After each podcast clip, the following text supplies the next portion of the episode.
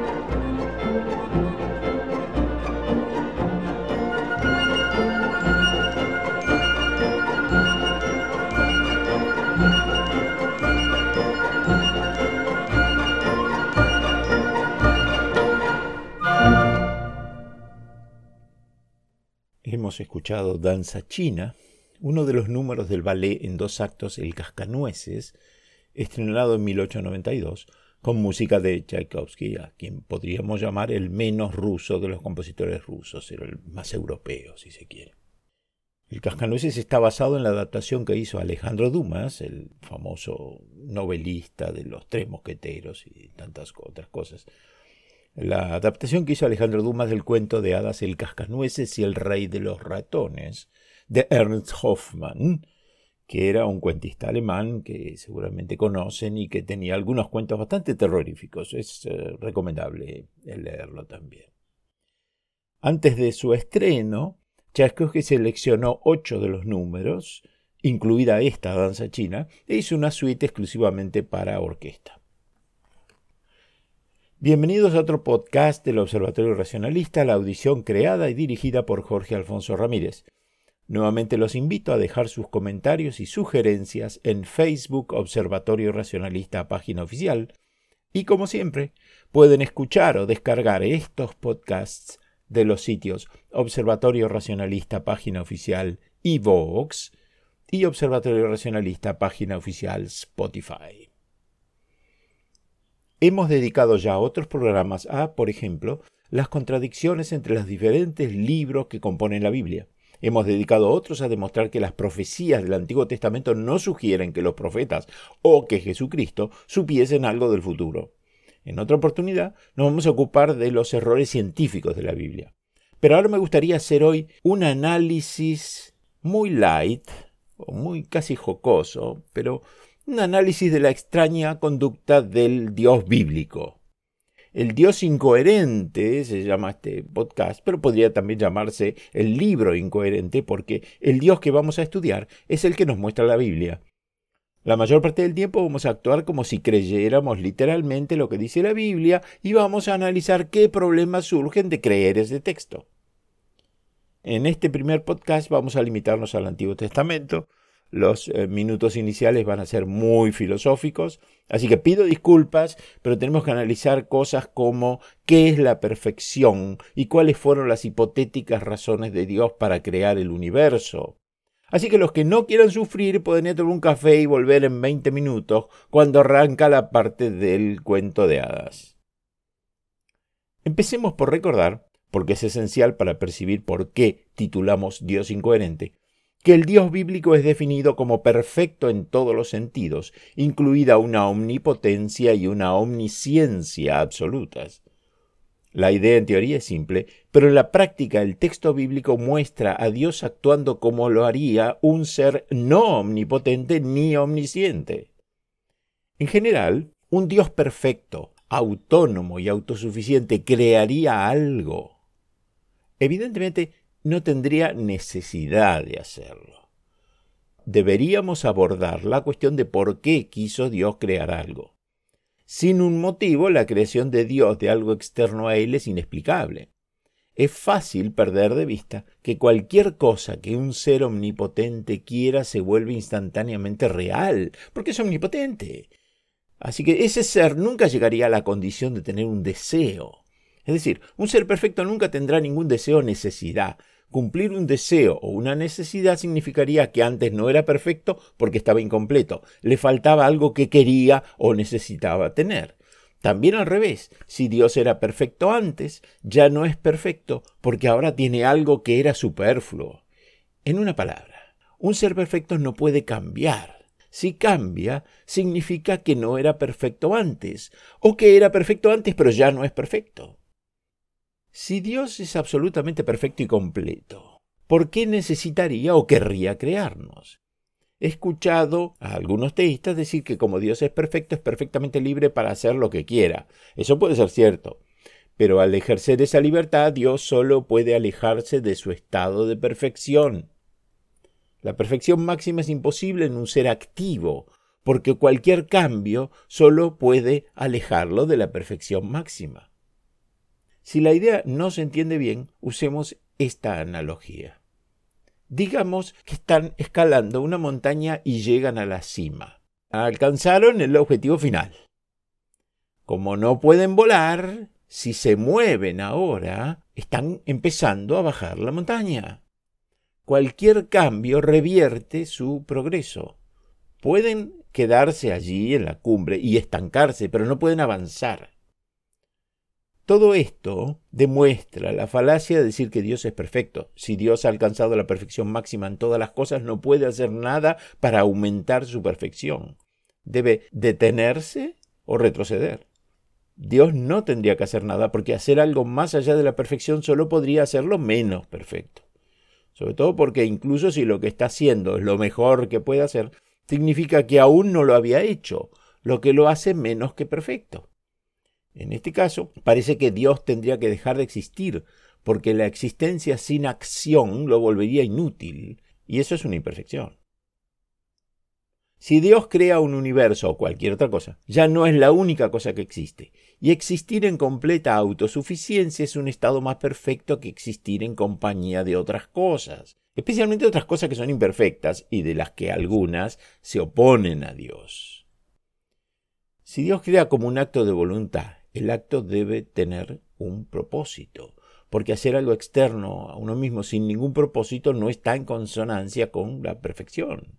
Pero si Dios tiene un propósito con respecto a algo externo de Él, entonces ese algo es necesario. Pero ahora Dios ya no es autónomo, hay algo necesario externo a Él. Estamos, creo, repitiendo, repitiendo la misma idea para que quede clara. Pero bueno, la situación es esta. Este Dios bíblico que está solo en la nada desde toda la eternidad, en algún momento decidió crear un universo. Esto de toda la eternidad nos lleva a la pregunta, ¿Dios existe en el tiempo o no? No parece haber una forma puramente racional de decidir entre los dos puntos de vista si existe en el tiempo o no. Es decir, ¿el tiempo es una dimensión por la que se mide a Dios o la existencia de Dios está fuera del tiempo? Un Dios temporal coincide bien con lo que se lee en la Biblia. Creó el mundo en seis días y a lo largo de la Biblia reacciona a las cosas a medida que pasan. Expulsó a Adán y Eva del Edén solo después de que comieron la fruta prohibida. Él destruye el mundo con el diluvio después de que la humanidad resulta ser pecadora. Convierte a la esposa de Lot en una columna de sal solamente después de que ella mira para atrás. El literalista de la Biblia no tiene más remedio que creer en un Dios temporal. Pero ¿cómo puede ser verdadero un Dios temporal? No tiene sentido suponer que Dios no hizo absolutamente nada durante un periodo infinito de tiempo antes de la creación. Los teólogos dicen que la decisión de crear no fue en algún momento porque Dios no tiene momentos, Él está afuera del tiempo, como decíamos. Pero veamos qué significa esto de estar afuera del tiempo. Para nosotros el tiempo presente es el único real. Estamos sujetos a esa visión limitada. Dios no está sujeto a esa limitación. Para un ser fuera del tiempo, el pasado y el futuro no son menos reales que el presente. Como Dios ve todo y sabe todo, si existe fuera del tiempo, quiere decir que Él ve y experimenta todo lo que existe en el universo en todo momento del tiempo, cada punto de nuestro espacio-tiempo a la vez. De hecho, la Iglesia Católica dice que para Dios todos los momentos del tiempo están presentes en su inmediatez. Con la idea de un Dios atemporal, evitamos la visión imposible de imaginar lo que Dios podría haber hecho durante una eternidad pero nos creamos nuevos problemas. Primero, si Dios está fuera del tiempo, entonces todos los momentos del tiempo son para Él como el presente para nosotros. Así que Él no debería estar solo en nuestro presente. Si solo estuviera en nuestro presente sería exactamente como nosotros, inmersos en un tiempo particular. Nos encontramos físicamente en este momento, pero nadie diría que estamos en el pasado o en el futuro. Para ser atemporal, Dios debería estar en nuestro presente, pero también debería estar de hecho en todos los momentos del tiempo pasado y futuro. Para que pueda estar en todos esos momentos, se necesita que esos tiempos sean todos reales. Eso significa que en el momento de la creación, Dios creó todo, pasado, presente y futuro. Cada punto de nuestro futuro es real para Él ahora y fue real para Él desde el instante de la creación del universo. Para él el futuro ya ocurrió.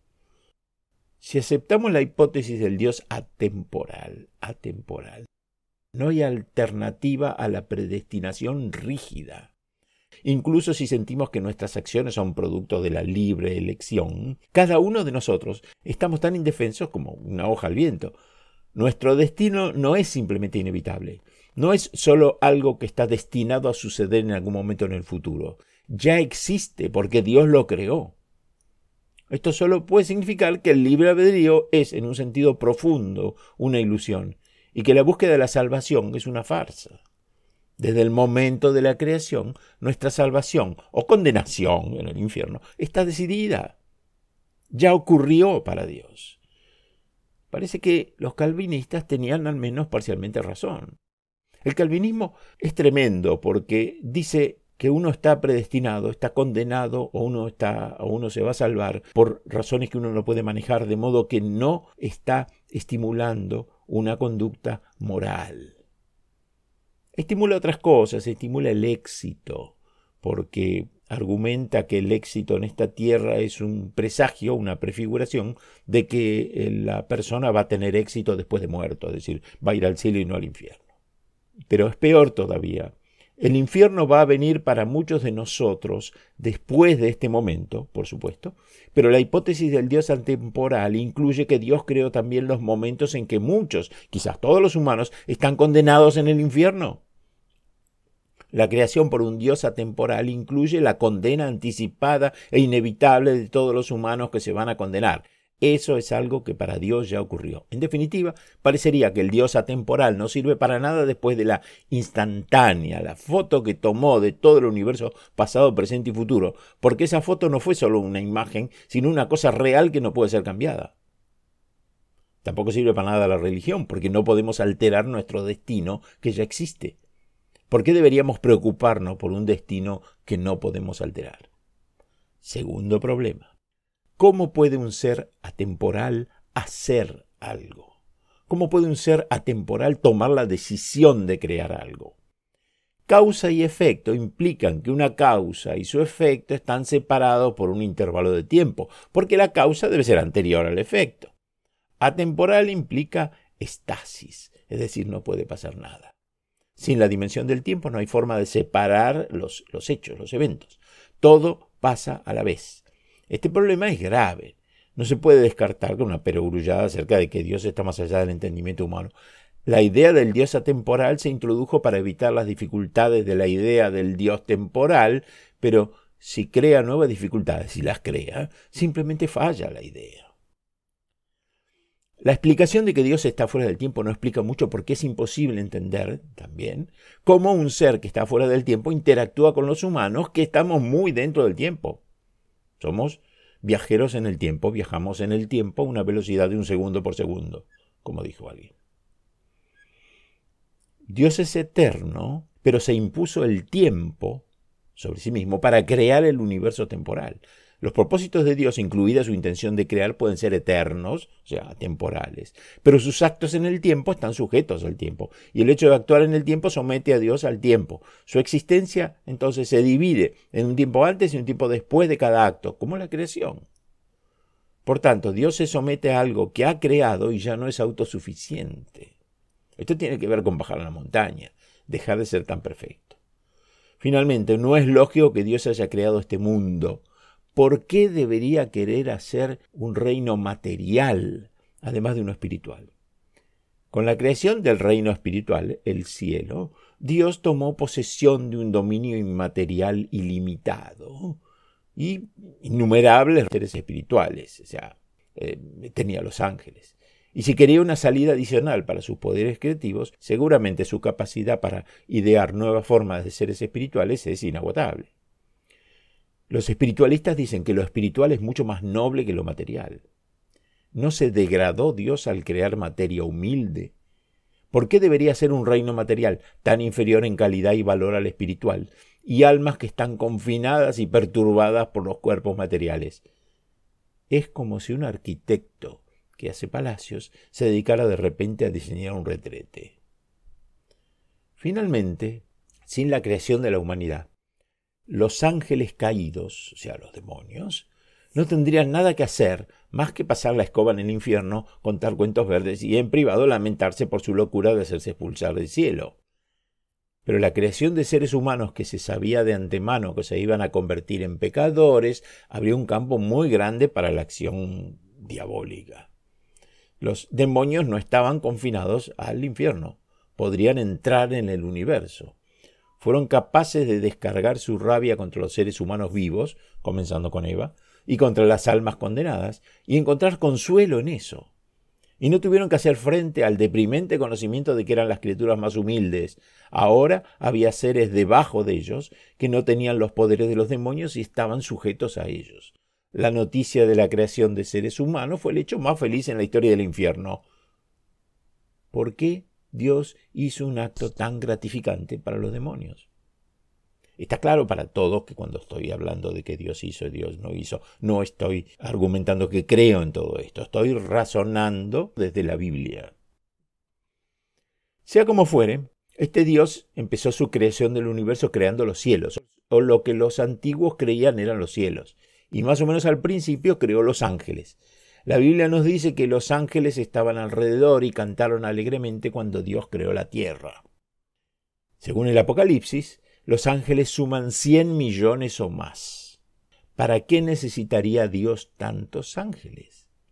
Una definición teológica oficial de los ángeles dice que, aunque de una categoría superior a los humanos, los ángeles son seres espirituales creados por Dios para servirle. Eso de que Dios necesita sirvientes es muy raro. Es un ejemplo de la incapacidad de los autores de la Biblia para advertir que un ser omnipotente no necesita nada, ni servidores, ni nada. ¿Qué podrían hacer por él los ángeles? O sea, ¿por qué es necesario servir a un Dios omnipotente? ¿Qué es lo que él no puede hacer por sí solo, instantáneamente, con solamente pensarlo? Este Dios con cien millones de sirvientes innecesarios parece un déspota oriental que necesita súbditos para que le recuerden su grandeza. Algunos, los ángeles buenos, se mantuvieron obedientes a Dios y han ejecutado la voluntad de Dios, mientras que otros, los ángeles caídos, desobedecieron, cayeron de su posición santa y ahora están en oposición activa a la obra y el plan de Dios, dicen los teólogos cristianos. Dios que conoce el futuro creó a los ángeles, pero eso no le funcionó perfectamente. Pero ¿cómo podría un Dios omnisciente no saber que Satanás se iba a revelar? A los que creen que la teología es una disciplina seria, les cuento que una de las diez o más ramas de la teología es precisamente la angelología, una disciplina que estudia todo sobre los ángeles como si fuera posible saber algo de ellos más allá de nuestra imaginación y como si el concepto de ángeles fuera razonable. La angelología merece un lugar privilegiado en el campo del conocimiento humano, junto a la veterinaria de los unicornios, la aerodinámica de las hadas y la química de la transformación de sapos en príncipes. Por lo que se lee en la Biblia, la mayoría de los ángeles nunca hicieron nada. Tenemos los nombres de solo tres ángeles, Gabriel, Miguel, el único llamado arcángel, o sea, superángel, y Lucifer o Satanás.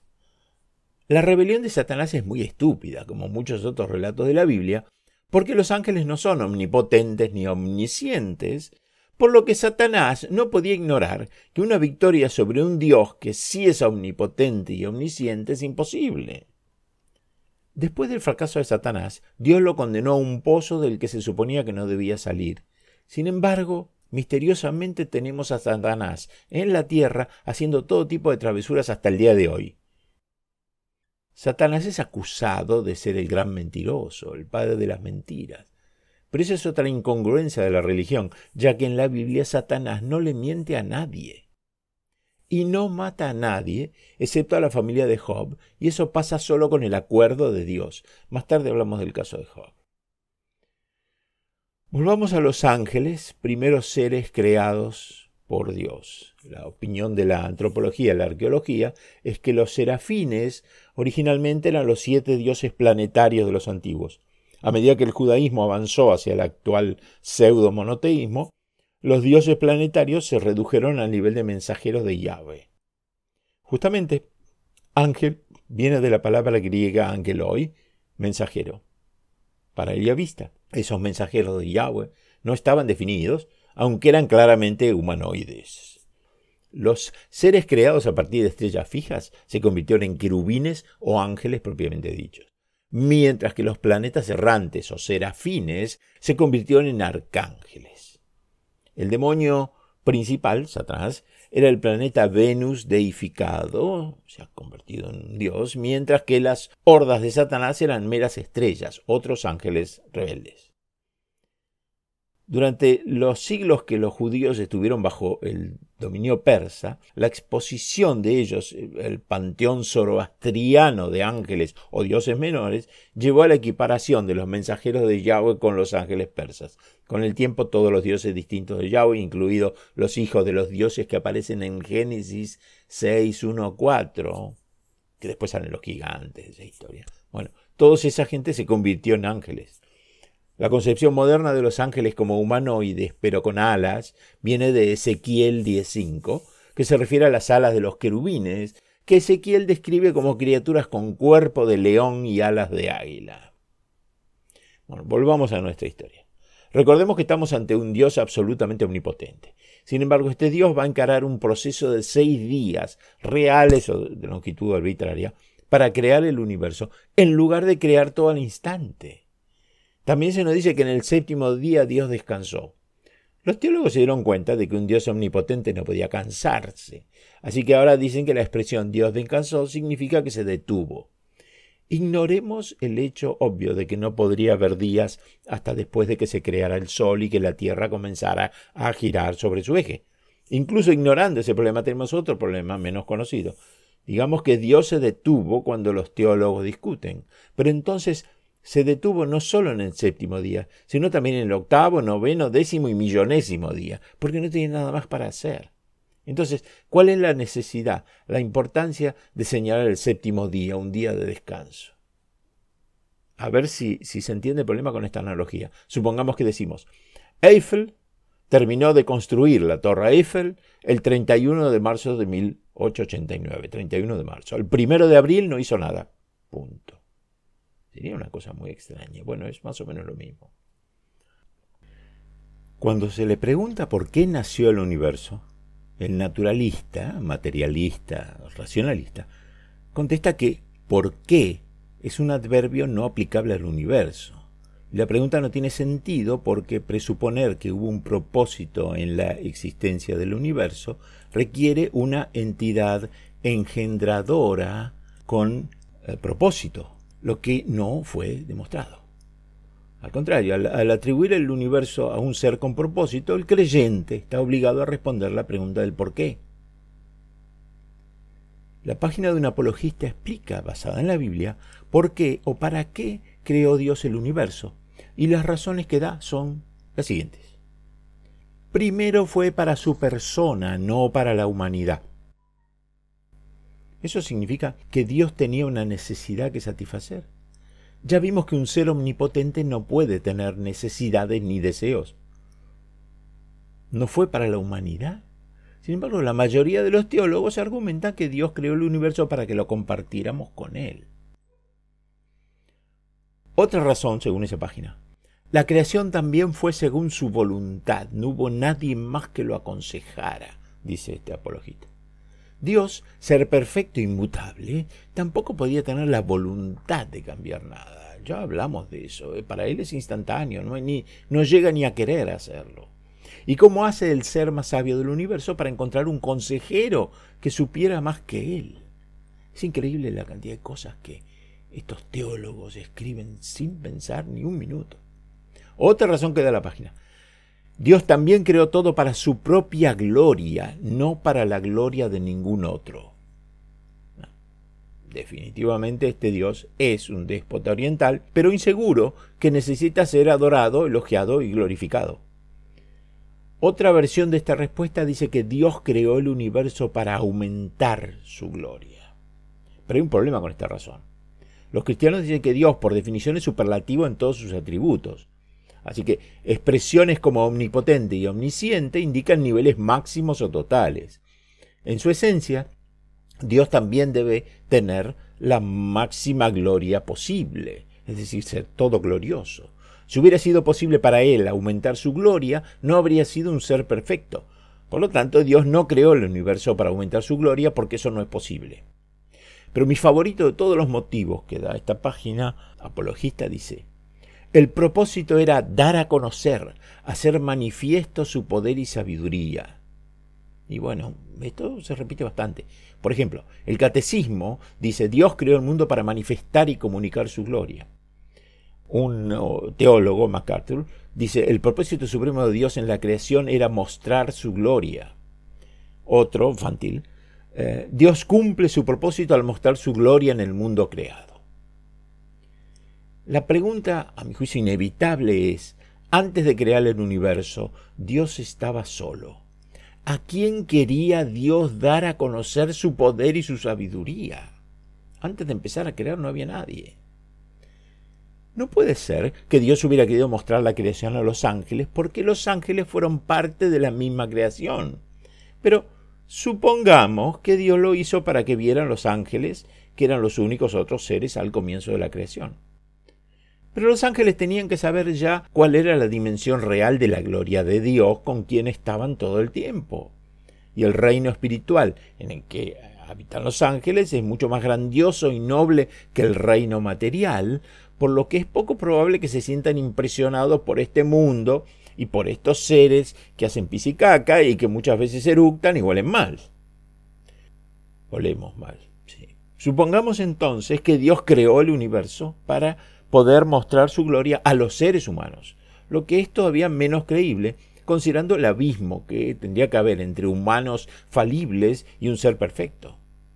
Y esto nos trae varios problemas. Primero, ¿por qué Dios quiere manifestar su gloria a una criatura? Uno de sus atributos es la autosuficiencia total está completamente satisfecho de sí mismo. Si estuviera complacido por cualquier acto de los seres que creó, esto significaría que no siempre estaba en un estado de máxima satisfacción y por lo tanto no era perfecto. Dios no puede tener necesidad de reverencia o alabanza, mucho menos de criaturas materiales embelesadas como bobos con el universo. La hipótesis teológica de que Dios hizo el universo para mostrarle su gloria a los humanos no es respaldada por ningún párrafo de la Biblia, ya que estamos. En plan de inventar, los teólogos o cualquiera pueden inventar cualquier cosa. Pero acá hay algo interesante. Se supone que tenemos la capacidad de admirar la gloria de Dios. Pero como la Biblia dice que fuimos creados a imagen y semejanza de Dios, entonces Dios debería tener esa misma capacidad de autoadmirar su propia gloria. De lo contrario, nosotros tendríamos un atributo más que Dios y Dios no sería perfecto. Pero si Dios tiene la capacidad de admirar su propia gloria, no necesita a nadie que la admire por él. Yo espero que ustedes estén disfrutando de este divague teológico, Estamos razonando con las mismas armas que los teólogos. Además, la respuesta de los seres humanos a la gloria de Dios, como se muestra en el universo que Él creó, depende de que los humanos tengan capacidad de admiración. Pero los humanos somos parte de la misma creación, de modo que el universo creado se admira a sí mismo. Es decir, incluye seres inteligentes capaces de admirarse a sí mismos por lo grandes que son. O sea, los humanos creados por Dios son todos como los argentinos. Otra posible razón citada por los teólogos para haber creado a la humanidad en particular fue la benevolencia de Dios exhibida al crear seres espirituales adicionales, o sea, almas, esa parte, algunos de los cuales eventualmente disfrutarían de la eh, bienaventuranza al estar con Dios. Pero hasta el día de hoy, la mayoría de los seres humanos que han vivido nunca han oído hablar de Dios, la Trinidad o Jesús.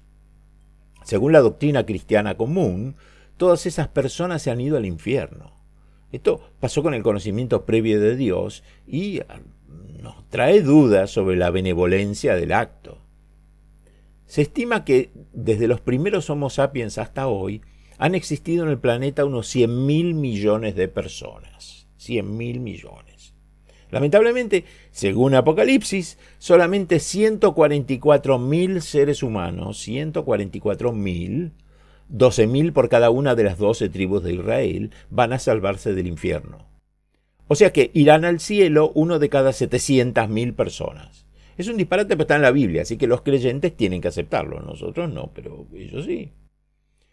Además de esos argumentos idiotas, pero verdaderos, como dije, la razón más atribuida a Dios para crear el universo somos nosotros, los seres humanos. Los únicos seres físicos con quienes Dios podría tener una relación. Esto suena muy halagador hasta que nos enteramos de que los seres humanos fuimos creados para vivir una vida de alabanza y adoración a Dios antes de unirnos a Dios en el cielo para alabarlo y adorarlo por siempre. Como dijimos varias veces, el déspota oriental necesita súbditos y constantes elogios. Esto de la vida de alabanza a Dios tiene sus inconvenientes. En primer lugar, la eternidad es bastante tiempo. No creo que los cristianos se den cuenta realmente de lo larga que es la eternidad. Hemos hecho un programa sobre este tema, el aburrimiento de la eternidad. ¿Ok? Quieran pueden pescarlo ahí de iVox o de Spotify. Spotify no sé si está, pero en iVox seguro. En segundo lugar, la felicidad para Dios es que, aparentemente, que le besen el trasero todo el tiempo. Sí, eso es lo que van a hacer los creyentes por toda la eternidad. Incluso si eso fuera divertido, que francamente no creo que sea, ¿cuánto tiempo podemos realmente besar el trasero de Dios antes de que eso se vuelva bastante aburrido? Después de unos miles de años, hasta lo más entretenido se hace insoportable, como dijimos en aquel programa. Después de un millón de años, el creyente probablemente se suicidaría, excepto que cuando se mate va a terminar besando el trasero de Dios otra vez por la eternidad. En definitiva, en definitiva no sabemos por qué Dios creó el universo. No hay buenas razones. Pero si creemos que lo hizo para nosotros los humanos, sus elecciones fueron un desastre. Considerando que el 99,999 etcétera por ciento del universo nos mataría en tres minutos. Dios también hizo el planeta ideal para nosotros, excepto que la mayor parte del planeta ideal no es bueno para que vivamos. No somos peces. Nos dio agua para beber, excepto que el 94% de esa agua no es potable para nosotros. El universo se expandió. Creció tanto que los humanos, gracias a las restricciones naturales que existen sobre la rapidez con que algo puede viajar, que Dios puso en su lugar, nunca vamos a poder explorar casi todo. Dios puso todo, a casi todo, fuera de nuestro alcance. El universo se llenó de rocas y agujeros negros, cosas sin sentido que no podían darle a Dios ninguna compañía ni conversación, ni la adoración que Dios tanto quería. La mayoría de esas rocas ni siquiera las veremos nunca, como decíamos, así que tampoco eran para nosotros. Pero fue a estos objetos a los que Dios dedicó la suma de prácticamente toda la materia del universo a estas cosas muertas, Dios también les dedicó prácticamente todo el espacio del universo. Todo esto parece una forma muy costosa, muy complicada de conseguir su objetivo de tener una relación con los humanos. Por supuesto, La historia suena mucho peor cuando los cristianos dejan de ser fundamentalistas creyentes en la tierra joven, o sea, la tierra bíblica de solamente unos miles de años de antigüedad, y comienzan a introducir en sus creencias los plazos que la ciencia nos enseña. O sea, que este universo apareció, o fue hecho por Dios si quieren, hace 13.800 millones de años, y que Dios perdió 9.000 millones de años antes de crear la Tierra y otros mil millones de años para hacer la primera vida unicelular elemental. Más cercanos a la verdad, los creyentes no fundamentalistas podrían entender que Dios eligió crear primero moléculas autorreplicantes y células primitivas y poner en marcha la evolución. Esos serían los ladrillos que después de infinitas replicaciones, al final iban a producir los humanos para los cuales Dios hizo el cosmos. Dios tuvo que hacer que la replicación de estas moléculas fuera defectuosa, porque sin mutación, ¿cómo podrían mejorar la complejidad y la función? Por supuesto, los defectos de copiado, de, mutación, van a producir cosas como cáncer y una lista completa de otras deformidades congénitas que causarían sufrimiento y muerte a los humanos y a los animales. Pero parece que Dios no sabe cómo evitarlo. Además de la falla de copiado, para asegurar de que las mejores mutaciones se transmitieran con el tiempo, Dios creó un entorno de competencia. Algunos animales un día simplemente tendrían que pasar hambre o morir dolorosamente en incontables generaciones para que las anomalías positivas puedan conservarse. Uno podría notar que esta forma es mucho más fría y sangrienta que simplemente crear humanos y otros animales instantáneamente. El método de génesis sí sería preferible, pero lamentablemente la, la biología, la geología y otras ciencias nos indican que eso no es lo que pasó. Dios es omnipotente, pero además de las malas mutaciones que tuvo que tolerar, no pudo o no quiso crear un planeta sin catástrofes naturales y otras amenazas que causan sufrimiento y muerte a inocentes tanto como culpables. Cuando les planteamos a los creyentes el dilema platónico de Eutifrón, que en resumen dice, si Dios es omnipotente y todo amor, ¿por qué todavía hay sufrimiento? Los creyentes dicen que fue para preservar nuestro libre albedrío, y la libertad para ejercer nuestro libre albedrío incluye la posibilidad de causar a propósito lo que llamamos mal moral, es decir, mal hecho por humanos. Pero cuando les decimos que la mayoría de la gente sufre y muere no por el mal moral, sino por el mal natural, obviamente causado por la naturaleza, inundaciones, terremotos, volcanes, huracanes, tsunamis, tornados, virus, bacterias, animales feroces, animales venenosos, mutaciones dañinas, los creyentes se vuelven técnicos y nos explican científicamente por qué todas esas calamidades son indispensables para mantener un equilibrio en la naturaleza. Argumentan como si un Dios omnipotente pudiera encontrar obstáculos o restricciones insuperables que no lo dejarían elegir cómo quiere que todas las cosas funcionen. La biología, la geología y otras ciencias nos muestran cuánto mejor podrían haber sido el universo, nuestro planeta y la vida de lo que son, y sugieren que Dios no es un diseñador ni muy eficiente ni muy inteligente.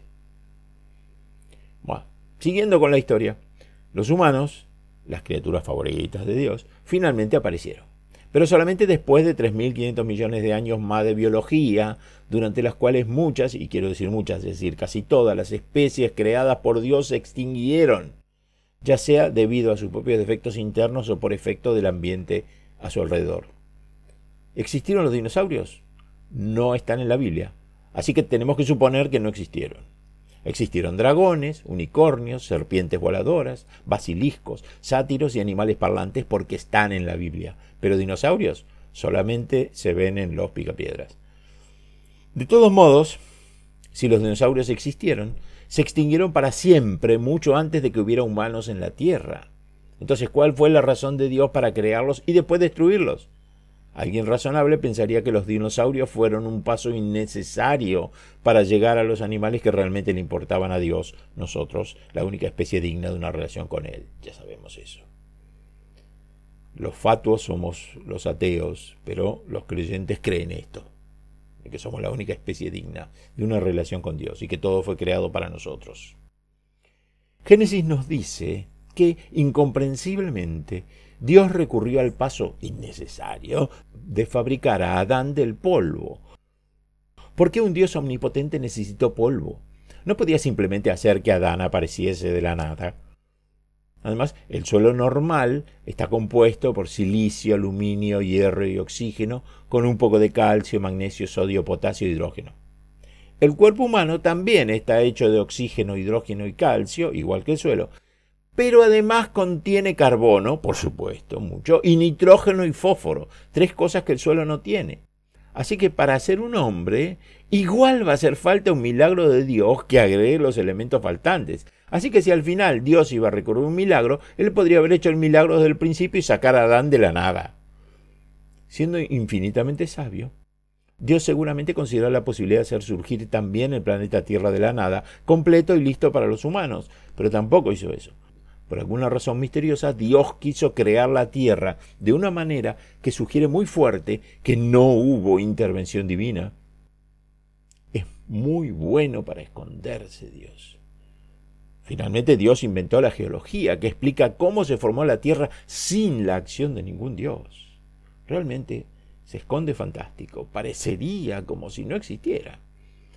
Como saben los especialistas, el Génesis, primer libro de la Biblia, está compuesto de información o leyendas de tres fuentes diferentes que se alternan cada tanto.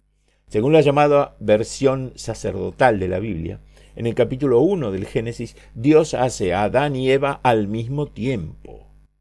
Pero eso habría sido demasiado simple, así que para hacer las cosas más emocionantes, Dios introdujo una contradicción. Según el capítulo 2 de Génesis, o la versión llamada Eloísta ya vista, primero hizo solamente a Adán, aunque Dios supuestamente sabe todo de antemano, recién más tarde Dios se dio cuenta de que Adán estaba solo y recién entonces creó a Eva. Como sabemos, esta segunda vez Dios no usó polo, sino que tomó una costilla de Adán. Si lo hizo porque quería que Eva compartiera el ADN de Adán, podría haber usado el pelo de Adán o una uña, lo que es mucho menos complicado que una cirugía de costilla.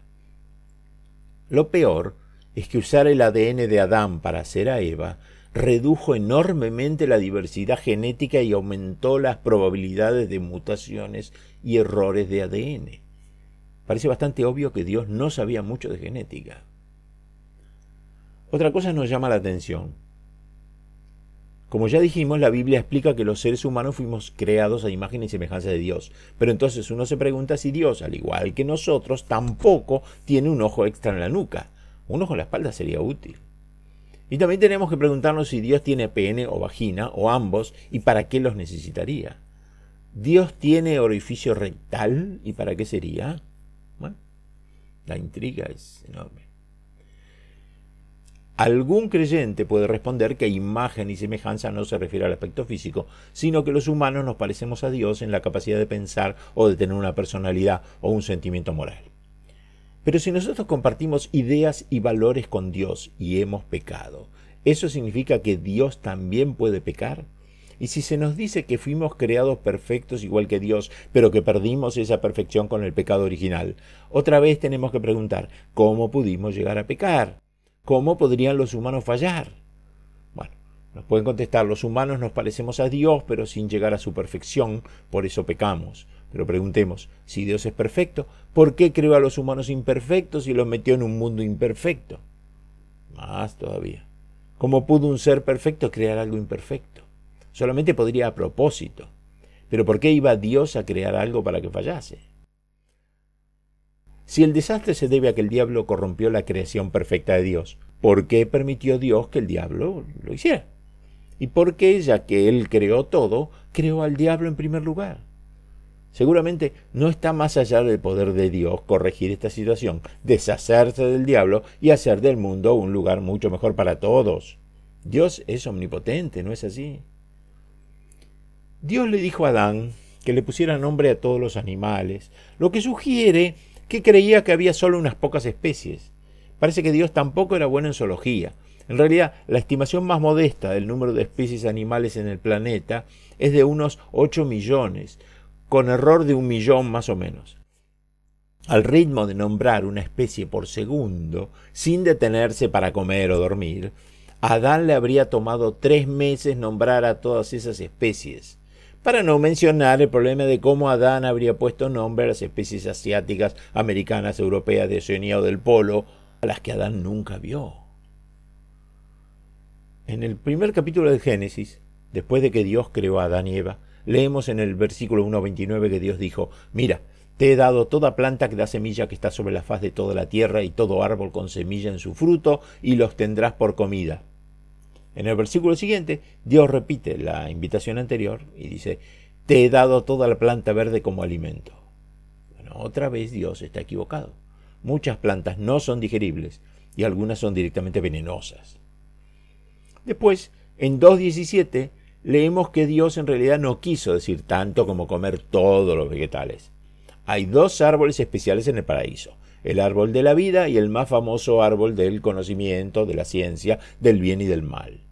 La Biblia no dice para qué es el árbol de la vida, pero hay un par de explicaciones bastante buenas de qué era este otro árbol menos conocido. Yendo a la mitología prejudía, Adamuv es un prototipo sumerio de Adán, quien, como su contraparte hebrea, había cometido un acto que privó a la humanidad de la inmortalidad. En este caso, Adamuv no quiso comer el fruto del árbol de la vida. El yavista hebreo cambió el mito, de modo que el crimen de Adán fue que sí comió la fruta. En la fuente sumeria del yavista, los dioses querían reservar la inmortalidad para ellos mismos, así que engañaron a Adamuv para que no comiera el fruto del árbol de la vida. Lo convencieron de que comerlo lo iba a matar.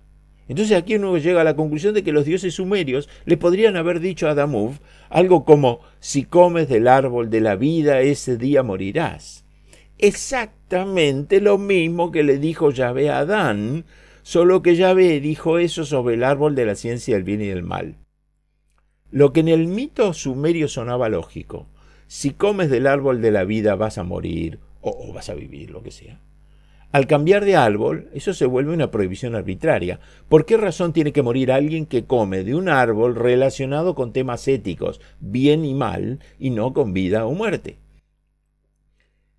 Así que esa es una explicación de por qué tenemos un árbol de la vida inútil en el Edén judío, un árbol que no juega ningún papel en la historia porque fue un trasplante chapucero del mito sumerio.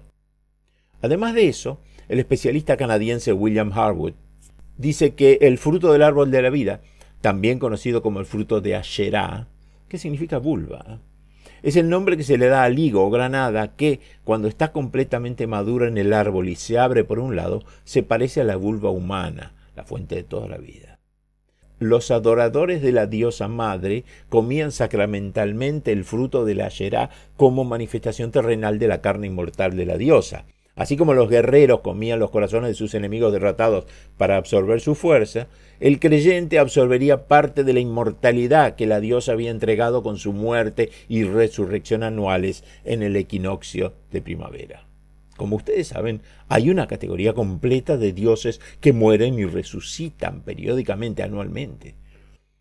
Los adoradores de la diosa Asherah, como dije, comían la vulva de la diosa para alcanzar la inmortalidad. En el mito original de la fruta prohibida de los yavistas, que fue escrito en una época en que el judaísmo no tenía un concepto de vida después de la muerte, no habría habido un árbol del bien y del mal, y la intención de Eva también habría sido lograr la inmortalidad al comer el fruto que contenía el cuerpo de la diosa. Pero como lo hizo en desafío a la orden de Yahvé de no hacerlo, ella fracasó y siguió siendo mortal.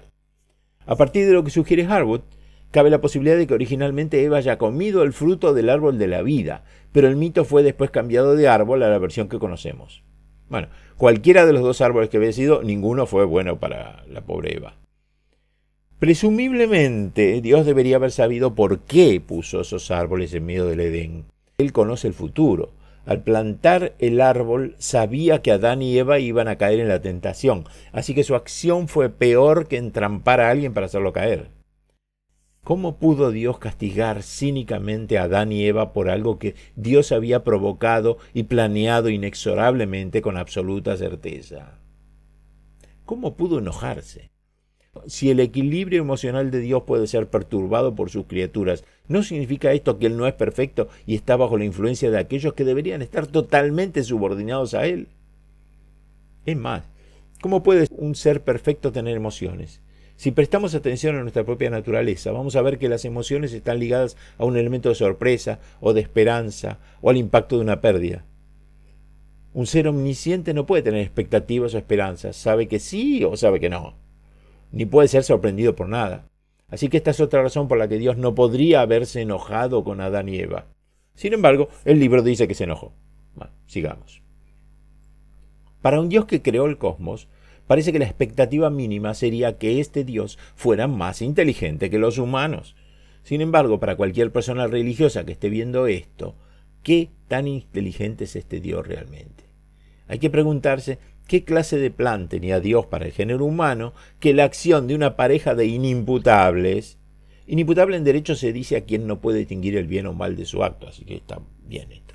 Es una pareja de inimputables, pudo desbaratar el plan para todo el género humano y lo obligó a Dios a medidas extremas, como matar a su alter ego para balancear las cosas, aunque en realidad con la muerte de Jesús no se balanceó nada, pero de eso hablaremos en otro episodio.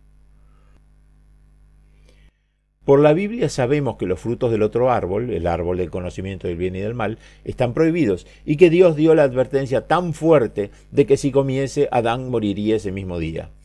Otra incoherencia en la historia. ¿Cómo pudo Adán, primer hombre, entender qué es la muerte, algo que nunca había visto? Vayamos a la escena de la serpiente. Puede ser que la serpiente haya sido Satanás, como dicen algunos teólogos, y creen muchos cristianos, pero lo cierto es que la Biblia no lo dice. Solamente dice que la serpiente era un animal astuto, tan astuto que podía hablar. Adviertan de paso que Eva no se sorprende de oír hablar a una serpiente. A lo mejor Eva creía que ella era un personaje de una fábula de Sopo o algo así. La serpiente le explica a Eva que no es cierto lo que dijo Dios y que si comen del árbol no solo no morirán, sino que serán como los dioses, conocerán el bien y el mal, en otras palabras, podrán distinguir lo que está bien y lo que está mal. En el mito ya vista de Adán y Eva, fue la diosa serpiente quien tentó a Eva para que la adorara al comer su bulbo o granada sacramental, desafiando la orden permanente de Yahvé de que Adán y Eva lo adoraran solo a él. Notemos que Dios castigó a Adán y Eva mucho y para siempre por una desobediencia trivial e inofensiva, en la que después de todo nadie resultó herido. Comieron una fruta. Parece que Dios sufre de una obsesión dictatorial por ser obedecido a toda costa, no importa de qué se trate. Por ejemplo, Dios enferma a Azarías, un hombre considerado un buen rey, lo enferma con lepra por el resto de su vida, porque Azarías permitió que la gente queme incienso en un lugar que a Dios no le gusta. Esto está en Reyes, dos Reyes. Otro ejemplo ordena a Saúl que viaje a Amalek, donde va a diezmar a todos los seres vivos de la ciudad. Saúl obedece solamente en parte, mata a todas las personas, pero salva a algunos de los mejores animales para él. Entonces Dios le sacó la corona a Saúl por su falta de voluntad para seguir las órdenes exactas. Esto está en 1 Samuel.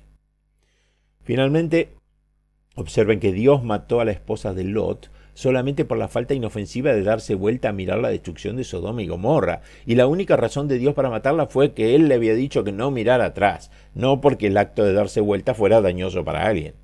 En cambio, Dios no impuso el menor castigo, ni expresó la menor censura respecto a las hijas de Lot, pese a que ellas tuvieron sexo con su padre.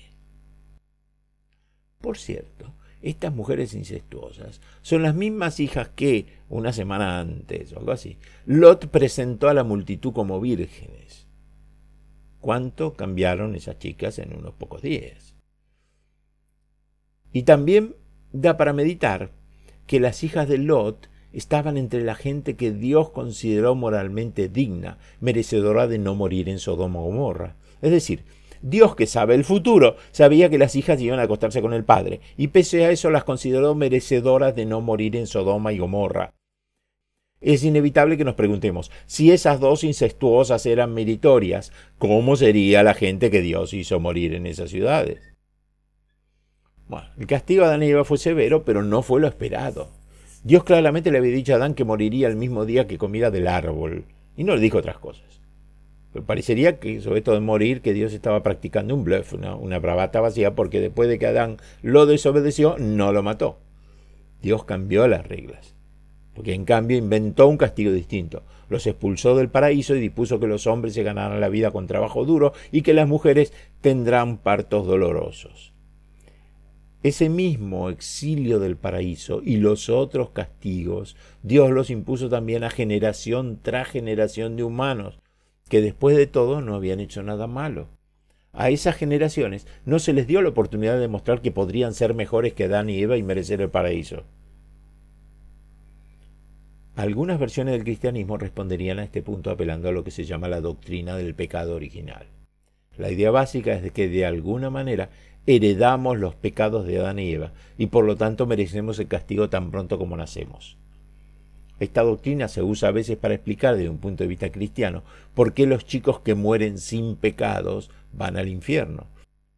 El problema más obvio con la doctrina del pecado original es que no hacen nada para mitigar el problema de la injusticia, solamente empeora las cosas. Lo que merecemos depende de lo que hayamos hecho. Nadie merece ser castigado por los pecados de otra persona. Nadie merece ser castigado por hechos que pasaron antes de su nacimiento. Si nos persiguen por nuestras creencias religiosas, al menos lo hacen por algo sobre lo que podríamos tener cierto control. Sin embargo, si somos castigados por cosas que otro hizo hace miles de años, se nos hace pagar por algo en lo que no tuvimos nada que ver.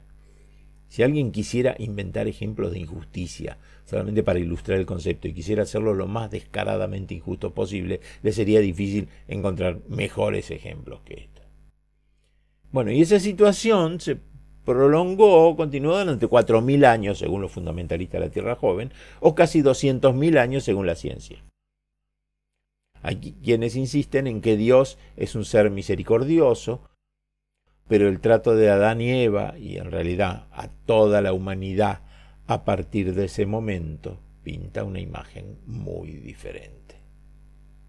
Bueno, seguimos en el próximo podcast. Nos despedimos con una interesante versión del famoso Adagietto de la Quinta Sinfonía de Mahler, una de las obras más exquisitas y melancólicas de todos los tiempos. El pianista y arreglador ruso Alexei Kubatov hizo una magnífica reducción para violín y piano. El maestro Kubatov tuvo la gentileza de enviarme la partitura, la que pongo a disposición de los músicos oyentes del observatorio y de otros interesados. Escuchemos entonces la interpretación de esta transcripción, con Adeida Artamonova en violín y el maestro Kurbatov al piano. Duración 8 minutos.